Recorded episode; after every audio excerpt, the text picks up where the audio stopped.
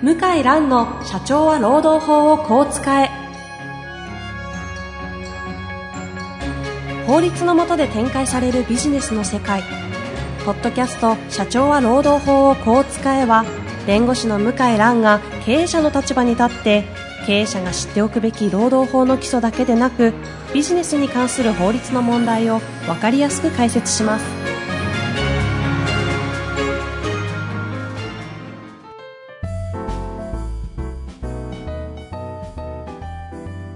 こんにちは、遠藤和樹です。向井蘭の社長は労働法をこう使え。向井先生、本日もよろしくお願いいたします。はい、よろしくお願いします。さあ、今日はですね、はい特別ゲストを呼んでるんですよね。はいというわけでね、早速ご紹介させていただきたいと思います。えー本日のゲストは、青山学院大学法学部教授の木山博次先生にお越しいただいております。木山先生、よろしくお願いいたします。はい、よろしくお願いします。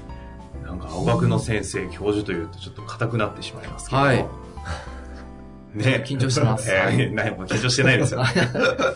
というわけで、あの、やっていきたいと思うんですが、今回ちょっとね、このどういう経緯でこのゲストをお呼びになったか。実はお二人は、同期そうです。という言い方でいいんですかね。同期です。はいと向井先生、簡単にご説明いただいてもいいですか？えーっと、木山先生が56期といって、はいその戦後始まった司法試験合格者の司法修習っていう制度があってですね、あの、こう、卒業年度ごとに期の数字がついて、え私も先生も56期と。うんで、横浜修習だったんですよ。実務修習が。はいはい。で、横浜収集当時班が4つあって、バラバラに分かれて、こう収集受けるんですけど、僕と先生は違う班なんですけど、そうですね。一回だけその、合同の飲み会とかでうん、ちょっとだけ話したことあって、うーん。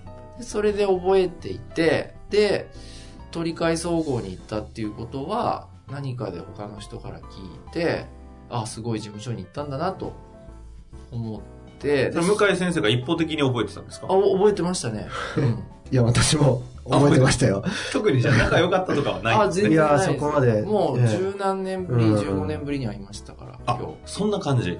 そんな感じ。じゃあ一回だけ飲んだことあって、同期で、で15年ぶり今？15年ぶり。そんな感じなんですね。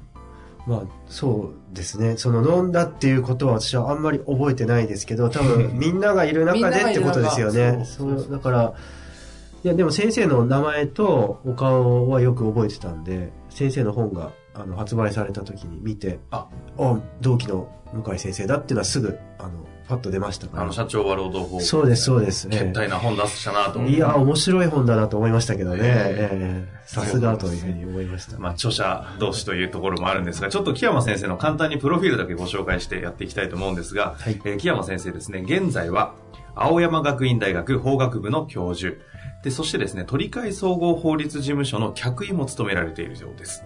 え上智大学法学部法律学科を卒業後、2001年に旧司法試験に合格し、2003年に弁護士登録。その後、ストックオプション訴訟などの大型案件を中心に、税務訴訟、税務、税務訴訟、税務に関する法律問題を取り扱ってきて現在に至っております。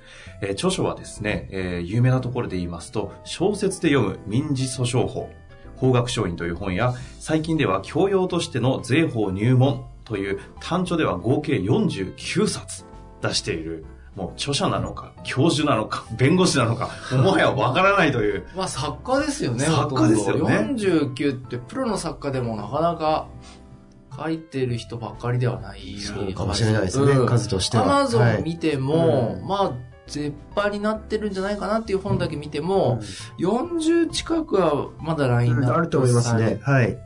はい。ね。ええすごいですよね。凄まじいですよね。すさまじい。で、大学の教授になってるってのも、すごいですよそうね。ですよね。まだ、ご年齢も40で。大学教授になったのが40歳。えそうですね、ちょうど40の時に、3年前になりました。はい。異例の異例ですよね。異例の異例です。もう完全に抜擢ですよで、准教授とか飛ばして、いきなり教授ですよそうですね、はい。もう嫉妬、として嫉妬の渦中にいらっしゃるわけです。ああ、大変だと思います、いろいろ。そうですよね。この書書のあの、小説で読む民事訴訟法って本、たまたま学生の子たちにちょっとあったんで聞いてみたら、法学部の子たちみんな知ってました。すごい。なんか、そういう本なんですか？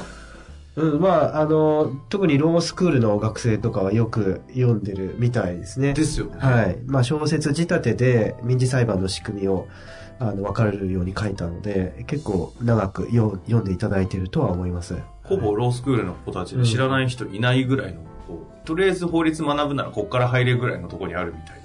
すごい。そんな方なんですが、ちょっと今回ね、向井先生がお呼びした理由はいろいろありまして、はいこんな弁護士がいるんだぞという、もう、こう木山先生のここ今までのキャリアというんですかね。そう。そのあたりをちょっと今回は。そうそうそう。まあ私個人が聞きたいっていうのもありますけど、あの、聞いてる方は人事労務関係なんですけど、はい。事業の方も多いし、人事労務担当者の方も経営者の方もいるんですけど、はい。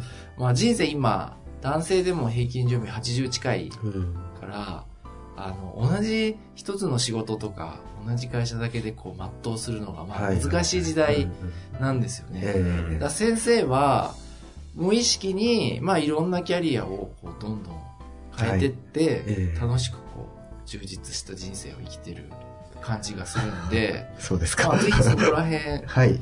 聞きたいなとで参考にはい私も含めてはいしてみたいなと思ってます。はい。わかりました。まあそもそもなんでこんなに本を出してるのかというところですそう。そうそう。きっかけがあるんですよね。そう。きっかけ、本出したきっかけっていうのは実は弁護士になってからではないんですよね。えっ、と、出したきっかけ。あ、そうもっともっと、もさともともっと最初から行きましょうか。遡ると子供の頃からの話が面白い。はい。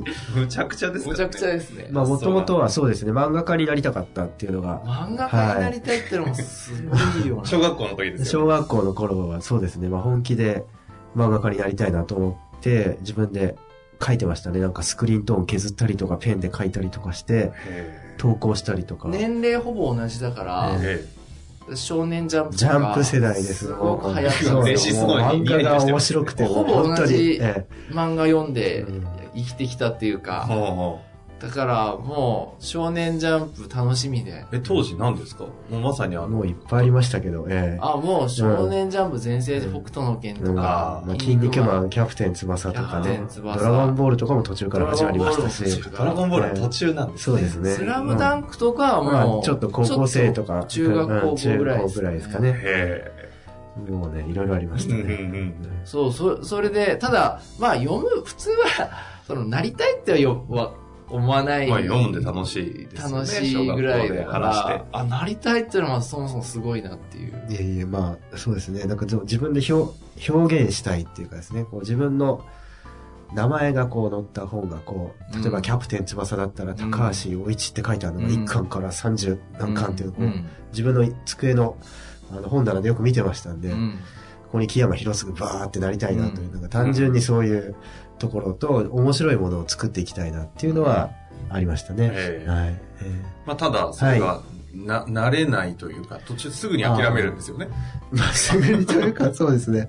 中学生の頃に、あの、手塚治虫さんの、うんまあ、火の鳥っていうのをすごいハマって読んでて、よね。まあ、あとブラックジャックとかですね、読んでて、いやすごい、あの、まあ、ジャンプの漫画とはまた違ってす、壮大なスケール、ストーリーというか人生観がすごくて、これを描くのはなかなか自分の、なんていうんですかね、絵はどんどん上達したんですけど、ストーリーとかが人生経験が貧弱すぎて、全然面白くならない。それで、これにはなかなかもう勝てないなというふうに思いました。それで、その時手塚治虫さんのその肩書きを見たら、医学博士って書いてあったんですよね。うんうんまあ、詳細はその時あまり知りませんでしたけど、漫画家、医学博士が漫画家になってる。うんこれは相当すごいなと。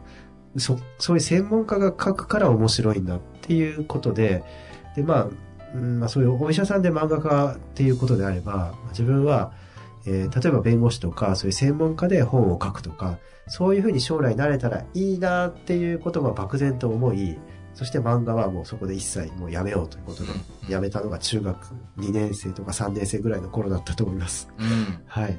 頭の片隅には、片隅にはですね。表現をするということはありながら、はい。一旦、弁護士、じゃあ医者に変わるものは何かとはい。いうので、弁護士。そうですね。医者か弁護士みたいな言葉があったので、うんどんな仕事か知りませんけど、漫然とですね、慣れるとは思ってなかったですけど、そういうのを慣れたらいいなぐらいなのがあったように思、覚えてますね。はい。で、大学に法学部に行っええ上智大学に行って、はいはいで、司法試験受けようと。はい。で、その時もはい別に今みたいな形は想像してなかったわけですよね。今みたいな形という意味ではそうですね。まあ、まさか、大学で教授になるとか、そういうことは思ってもいなかったですけど、ただまあ、本を書きたいなというのはありましたね。弁護士になれば。本を書けると。これがすごいよね。そんな人います？周り。いる？どうあの、なんですか？弁護士になって本を出すってのはあるんだけど、ええ僕なんかその口ですけど、あの、本出すために弁護士になるの初めて聞いた。本当ですよね。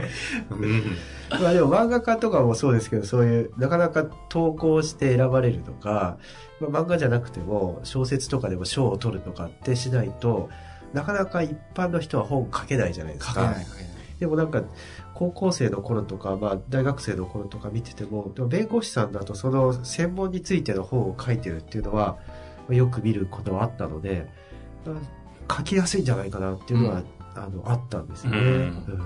うん。それは強くありましたね。で、事務所選び当時、するじゃないですか。うん。当時から合同説明会とかあって、で、ど取り替え総合事務所を選んだのはどうして、はい。そうなん、選んだんですか？はい。まあ、あの、取り替え事務所を初めて知ったのが、あの、新宿の紀ノ国屋書店、今潰れちゃったんですけど、あの、南口の方にあった大きな本屋さんで、そこで当時商法改正の本が、は修習生の頃ですね、商法改正の本を手に取って、まあなかなかわかりやすい本だなと思って、で、それでどんな事務所かなと、あの、まあ、弁護士さんが書いてるんだっていうのをまず知ったんですけど、で、ホームページ調べてみたら、その都理会総合法律省のホームページが出てきたんですけど、まあ、本出してるんですよね、たくさんい。ね。うんそう本書けると、この事務所に入れば本を書けるんだなっていうふうに思って、もう、あの、お会いする前に、もう本を見て、ホームページ見た瞬間に、もうここしかないというふうに思って、で、メールを送って、ぜひ入りたいんですけど、っていうふうに言ったっていうのが実際です。はい。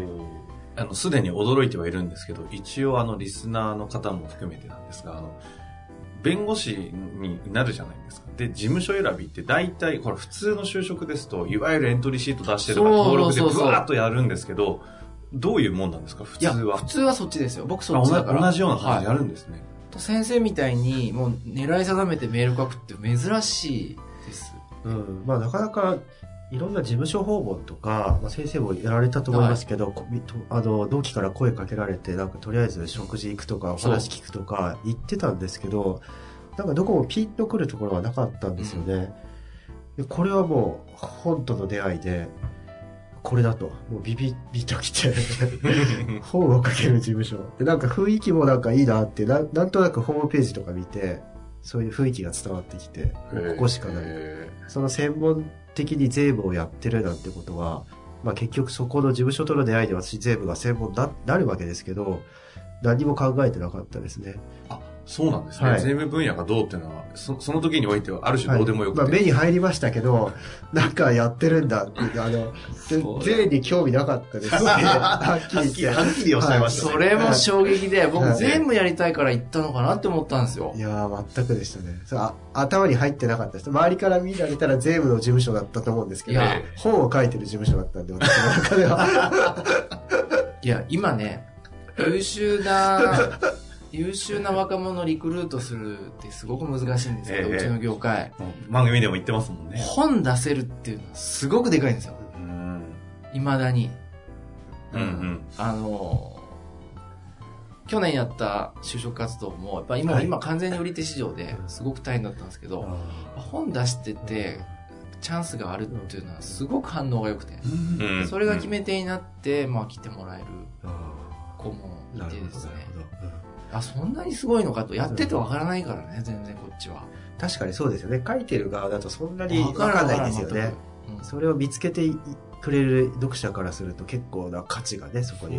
結構だっていうのはあれですけど、ブランド的なもの出てきますよね。うんうんそれはすごくいいやり方なんだと思いますけれど。ええで、ええその、ちょっと話戻すと、はい合格するじゃないですか。はい。普通合格すると、司法試験合格すると、採点のアルバイトとかやるんですよ。あ1万いくらとか。はいはいはいで、結構まあ割がいいっていうか、えあの、今まで全然お金がないから、まあ、こんなんでお金もらえんだみたいな感じで やってたんですけど、はいはいもう先生その時から違ってて、合格体験記が出版社の目に留まって、本出さないかって話になったんですよね。そうですね。はい。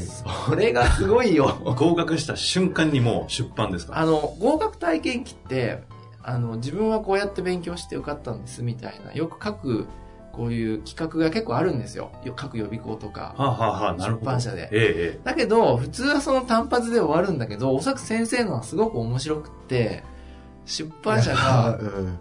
あ、これ本になる。こから拡張して、普通だとこう、ちょっと投稿するぐらいのものが、本になしませんかって話になったってことですか？そうですね。まあ、確かにおっしゃる通りで、普通は体験記を書いて終わりですね。終わりそれ以降に進むっていうのは、まあ、なかなかないとは思いますけど、それで、まあ、本にしませんかみたいな話があって、で、私本書きたかったですから、先ほど来お話ししてるように、あの、本を書きたいっていうことが究極の目的で、手段は問わなかったので、あ合格体験記であろうが本を書けるんだと。これ、うん当時も一生で、うん最初で最後だと思いましたよ、うん正直。だからこのチャンスを逃すわけにはいかない。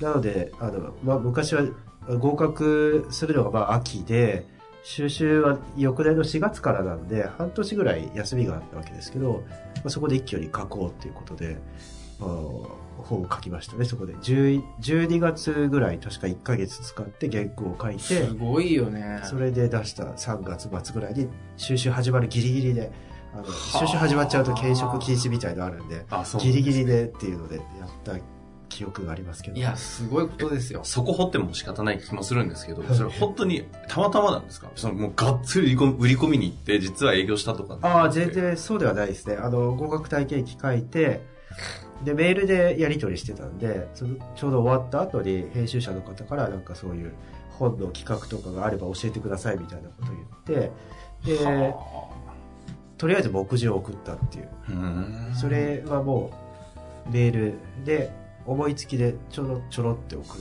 て、じゃあやりましょうみたいな。まあ、まさかそうなるとは思ってなかったんですけど、っていう、まあ、トントン拍子でしたね、それは。うんまあそんな形ではい、諸女作は一旦そう。達成し、すごい。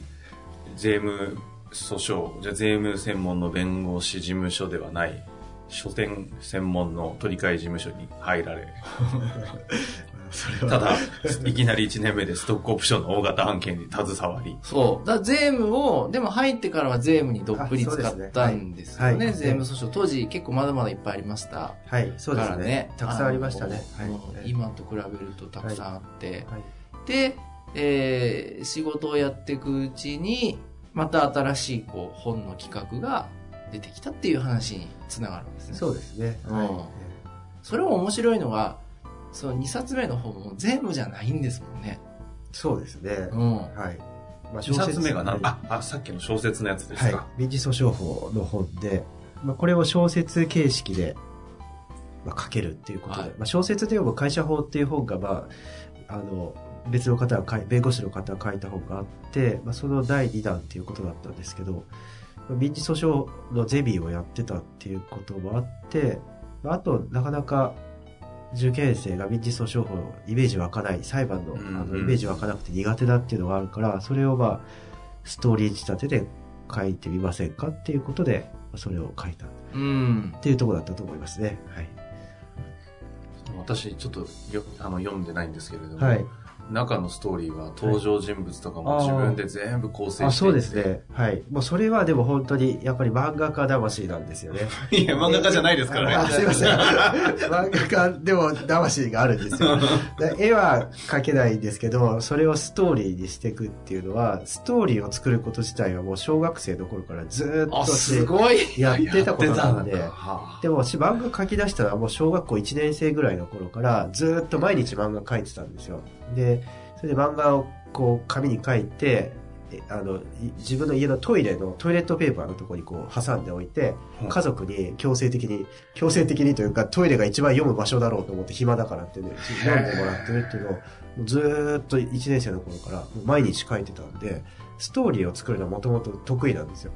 でそれで、で、それを、まあ、文章で小説を書くのは初めてでしたけど、ちょっとやってみたという。まあ、でももう簡単にどうやるかのイメージはわーっと湧く湧いイメたわージは湧くけですね。ますね。ただ文章が稚拙だったんで、まあいろいろ Amazon のレビューとか見ると、なんか素人小説とかでいろいろ書かれてるそれは素人だよとは思うんですけど、ストーリー作ることはもう本当に、もう得意だったです、もともと。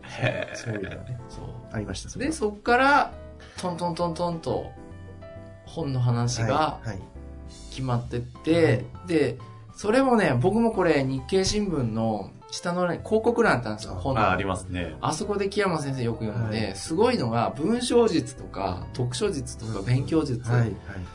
全然、まあ、法律そのものではない方に、こう、うんうん。どんどん膨らんでって、ビジネスしかもそのペースがすごくって、当時、何ヶ月に一冊出してま3ヶしたよね。月に1冊ぐらいで出して出してましたたね。んで、でも、い一応って失礼ですけど、はい。弁護士の仕事をそうそうそう。思いっきりやってたんですよね。やってますよ。ええ、だから、よく仕事してないんじゃないかとか言われましたけど、まあそれは、あの、まあボスだった、あの、鳥飼重和先生がよく知ってると思いますけども、めちゃめちゃ税務訴訟どっぷりというか、もう税務案件もうバリバリやってましたね。うん。別の顔として夜とか、その家に帰ってからの隙間時間を使って本は書いてたっていうのが実際です。あの、今回、ね、鳥飼先生にそれこそご紹介いただいて、木山先生との縁は繋がっていただいてるんですけど、はいご紹介の時、税務訴訟の弁護士としてむちゃくちゃ優秀だっていうふうにご紹介されて、会いに行ったら、もう漫画がとかに始まるので、いや、全然聞いてる話と違うと思って。すごいびっくりしました。でもやっぱそれだけ弁護士としての方も大活躍だったというふうには聞いてます。うんいや、すごいよね。いや、もともと取り替え事務所には優秀じゃないと入れないから。うん。うんもう本当に。その時点ですごいんですけど、いやー、先生すごいね。で木山先生どんどんこう出版のペースが上げてって、はい。っていう感じですかね。はいそうですね。まあ、そして、どのように教授になったかみたいなお話はちょっとね、次回、はいまだ他にもいろいろね、ネタ、ネタ、ネタって言っちゃおかしいですね。ありますので、これ全く、あの、税務とか、あの、法律の話出てないですけども、出てないですね。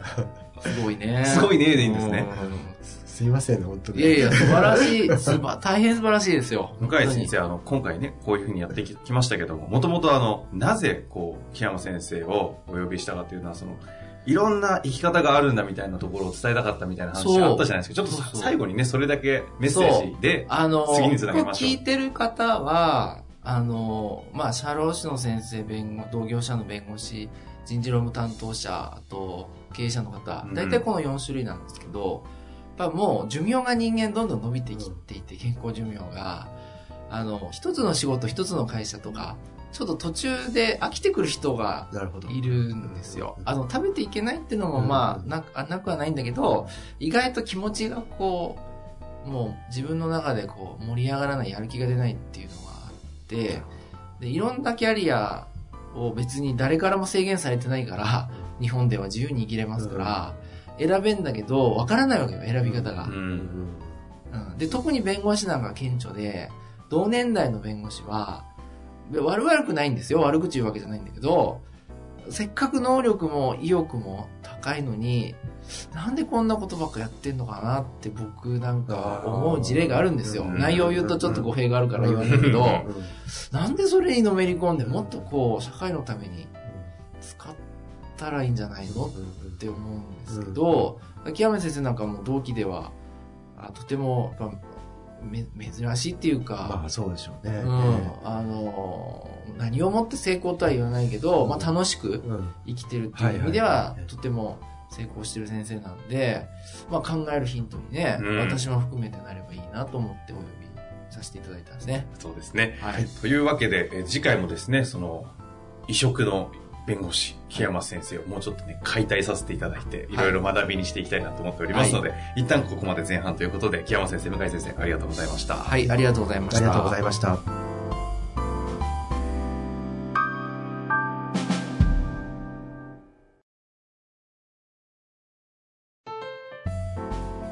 本日の番組はいかがでしたか？番組では向井蘭への質問を受け付けております。ウェブ検索で向井ロームネットと入力し、検索結果に出てくるオフィシャルウェブサイトにアクセス。その中のポッドキャストのバナーから質問フォームにご入力ください。たくさんのご応募お待ちしております。